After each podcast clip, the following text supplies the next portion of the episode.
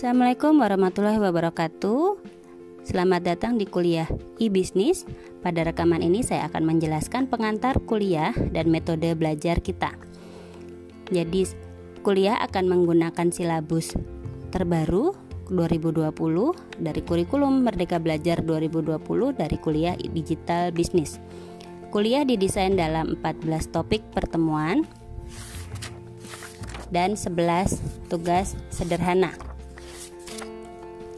Materi satu adalah mengenai transformasi digital, materi dua mengenai ragam model bisnis digital, materi tiga mengenai penerapan digital bisnis dalam bentuk keuangan maupun perdagangan, yang keempat adalah digital bisnis untuk masyarakat, yang kelima adalah digital bisnis untuk lifestyle, yang keenam adalah digital bisnis terkait atau menggunakan sosial media, yang ketujuh adalah digital business sebagai platform.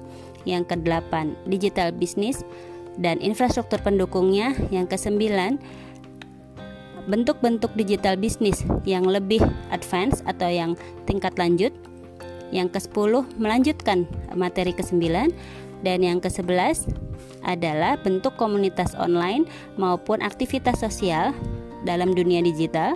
Yang ke-12 adalah digital talent atau orangnya, sumber daya manusianya.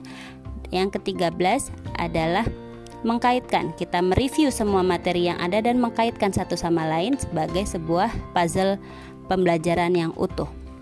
Dan yang terakhir adalah brainstorming ide dari apa yang telah dipelajari kira-kira apa sebuah ide baru digital bisnis yang teman-teman bisa cetuskan, teman-teman bisa rancang. Sekian penjelasan dari ke-14 topik pembelajaran. Untuk, untuk mempelajari hal tersebut, bisa dilihat rekaman aturan perkuliahan.